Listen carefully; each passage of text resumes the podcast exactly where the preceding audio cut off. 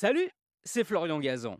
Dans une minute, vous saurez qui a inspiré l'expression à la queue leu Ah ouais Ouais, et ce n'est évidemment pas Bézu, puisque cette expression existait bien avant que tout le monde s'éclate. À la queue leu Bien bien avant même, puisque ça remonte au XIe siècle. Ah ouais Oui, déjà à cette époque, on parle le vieux français dont la grammaire permet de se passer sans problème d'articles. Donc, à la queue le le, en fait, c'est à la queue du le, le le. Bon.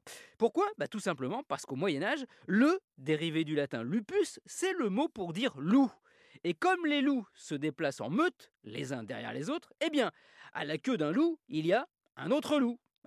D'où l'expression qui s'est simplifiée au fil des siècles. Ainsi, dans Gargantua, en 1534, Rabelais l'utilise pour désigner un jeu où les enfants sont en file indienne et se passent à tour de rôle un camarade qu'ils portent sur leur dos.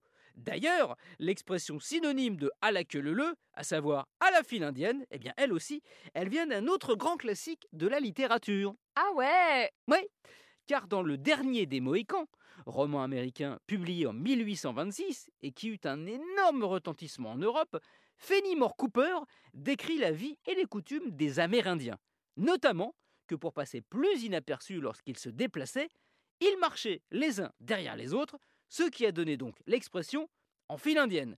Mais bon, pas sûr que ça aurait été aussi marquant en chanson, tout le monde s'éclate. À la file indienne, à, à, à la file indienne. Voilà, c'est moins bien. Merci d'avoir écouté cet épisode de Ah ouais Retrouvez tous les épisodes à la queue le le sur l'application RTL et sur toutes les plateformes partenaires. N'hésitez pas à nous mettre plein d'étoiles et à vous abonner. A très vite et que tout le monde s'éclate avec Ah ouais